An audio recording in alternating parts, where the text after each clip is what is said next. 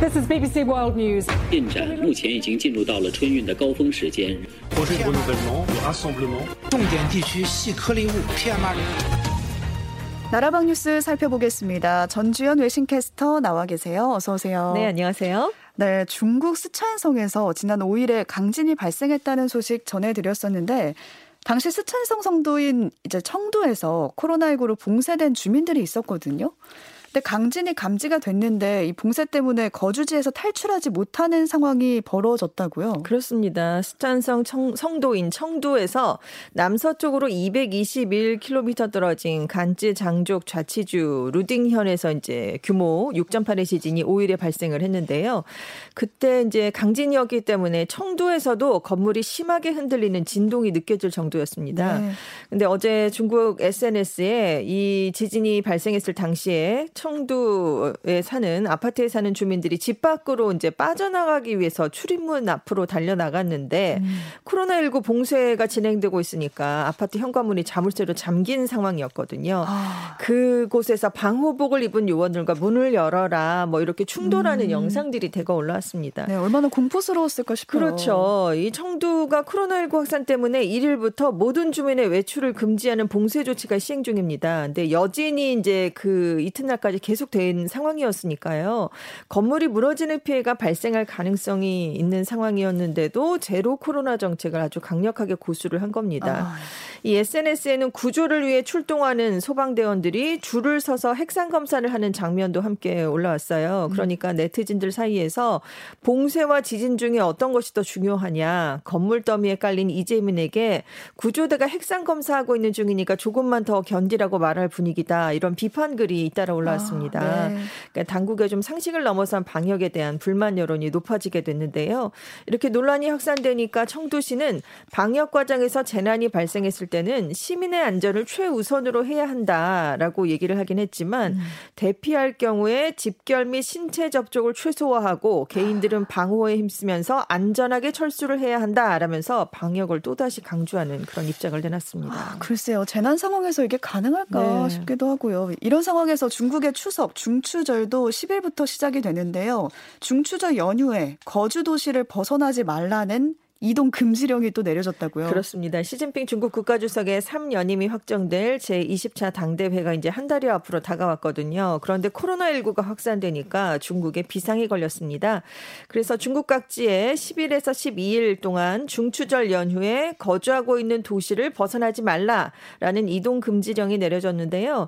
지금 33개 이상 도시에서 한 6,500만 명 정도가 전체 또는 부분 봉쇄된 상황이기도 합니다.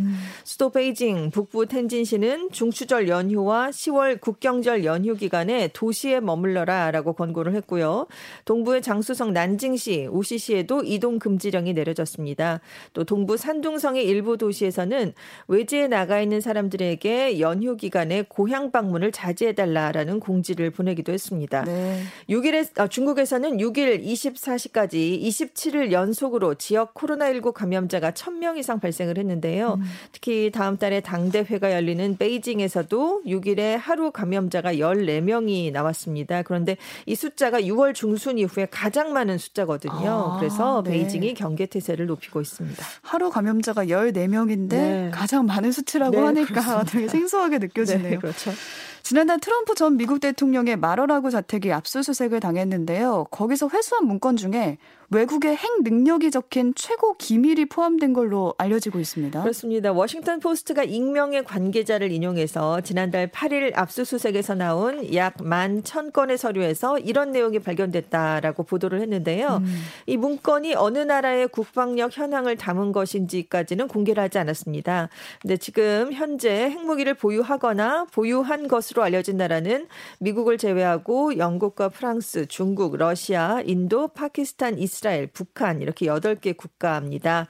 이 워싱턴 포스트는 이 핵무기 문건이 트럼프 전 대통령의 기밀 유출을 미국 정보 당국이 우려한 이유를 설명해 주는 것이다. 음. 압수된 일부 기밀 문서는 고위 국가 안보 관리들조차 접근하지 못할 정도로 엄격하게 관리되는 것이었다라고 전했습니다. 네. 그러니까 이제 대통령이나 소수의 장관, 장관급의 고위 관리만 다른 관리에게 이 특별 접근 프로그램의 구체적 사항을 알도록 허가를 할 수 있는 것으로 전했습니다. 전해졌는데요. 이 문건이 지금 바이든 대통령이 이끄는 현재 행정부의 최고위급 안보 관리조차 열람 권한이 없고요. 음. 이번 사건을 수사하는 FBI 방첩 수사관이나 검찰도 처음에는 압수한 뒤에 열어보지 못했을 정도라고 합니다. 어, 네. 굉장히 초특급 기밀로 분류가 된 상황인데 문제는 이런 정보들이 트럼프 전 대통령이 백악관을 떠난 뒤 18개월 이상이나 보안이 불확실한 마라라고 리조트에 있었던 것이다라고 워싱턴 포스트가 지적 을 했습니다. 음. 일단 트럼프 전 대통령은 압수수색 뒤에 핵무기와 관련된 기밀 문건을 FBI가 찾고 있다 이런 보도가 나왔었거든요. 네. 그러니까 그때 소셜 미디어를 통해서 이것은 거짓말이다라는 주장을 내놓은 적이 있었습니다. 아. 지금 미국 정부가 트럼프 전 대통령이 퇴임을 한 뒤에 가지고 떠난 기밀을 세 차례에 걸쳐서 마라라고 리조트에서 회수를 했는데요. 미국 대통령은 대통령 기록물 법에 따라서 임기가 끝나면 모든 공적인 자료를 국가기록원의 정부 자산으로 제출을 해야 됩니다. 네. 그런데 네. 트럼프 전 대통령은 기밀 문건은 내 소유물이다 이런 주장을 폈거든요. 그래서 반납하길 꺼려왔고 지금 법무부는 일부 기밀이 FBI 압수수색 전에 은닉이 됐다 이렇게 음. 보고 기밀을 유출한 방첩법 위반뿐만 아니라 연방기관의 공적 업무를 저해한 사법 방해 혐의에 대해서도 수사를 펼치고 있습니다. 네, 점점 더 혐의가 짙어지고 있는 게 아닌가 싶습니다.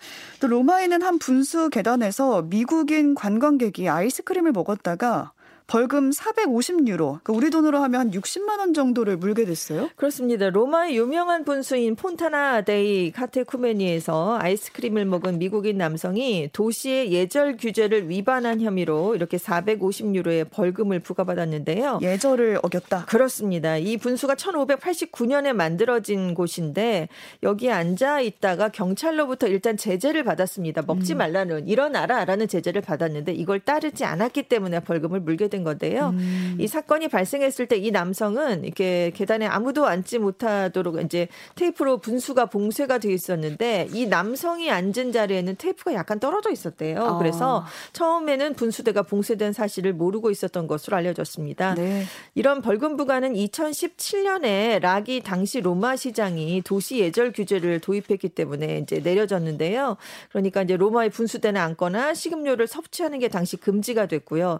트렁크나 유모차를 계단에서 끌고 내려오는 행위 음. 그리고 뭐 분수대에서 수영하는 행위 이것 등이 금지가 됐습니다. 이제 오래된 그런 유적들이 많기 때문에 보호를 하기 위한 조치인데요. 네. 그래서 오드리 헵번이 로마의 휴일에서 앉아서 아이스크림을 먹던 장소로 유명하죠. 스페인 계단에도 2018년부터는 앉아 있는 게 금지가 됐고요. 아. 먹을 수도 없습니다. 따라서 사진 찍었다간 큰일 네, 나겠네요. 큰일 납니다. 네. 그리고 미국 로스앤젤레스시가 9월 17일을 오징어 게임의 날로 정했더고요. 그렇습니다. 네. 한국 드라마, 우리 드라마 오징어 게임이 미국 대중문화에 미친 영향력과 성과를 기념해서 오징어 게임의 날을 제정하게 된 건데요. 9월 17일이 넷플릭스가 작년에 전 세계에 이 드라마를 공개한 날입니다. 그래서 9월 17일이라는 날짜가 선택이 됐고요. 이 한국계 존리 LA시 의원이 이 법안을 발의했는데 음. 오징어 게임이 한국 문화와 전통을 알리고 미국 영화와 엔터테인 엔터테인먼트 업계에서 아시아 태평양계의 목소리를 키우는 성과를 남겼다 이런 내용이 담겼습니다. 네, LA 시청에서 선언식 행사도 연다고 하는데 네. 황동혁 감독 또 배우 이정재 씨도 참석한다고 그렇습니다. 합니다. 전주현 캐스터와 함께했습니다. 고맙습니다. 네, 감사합니다.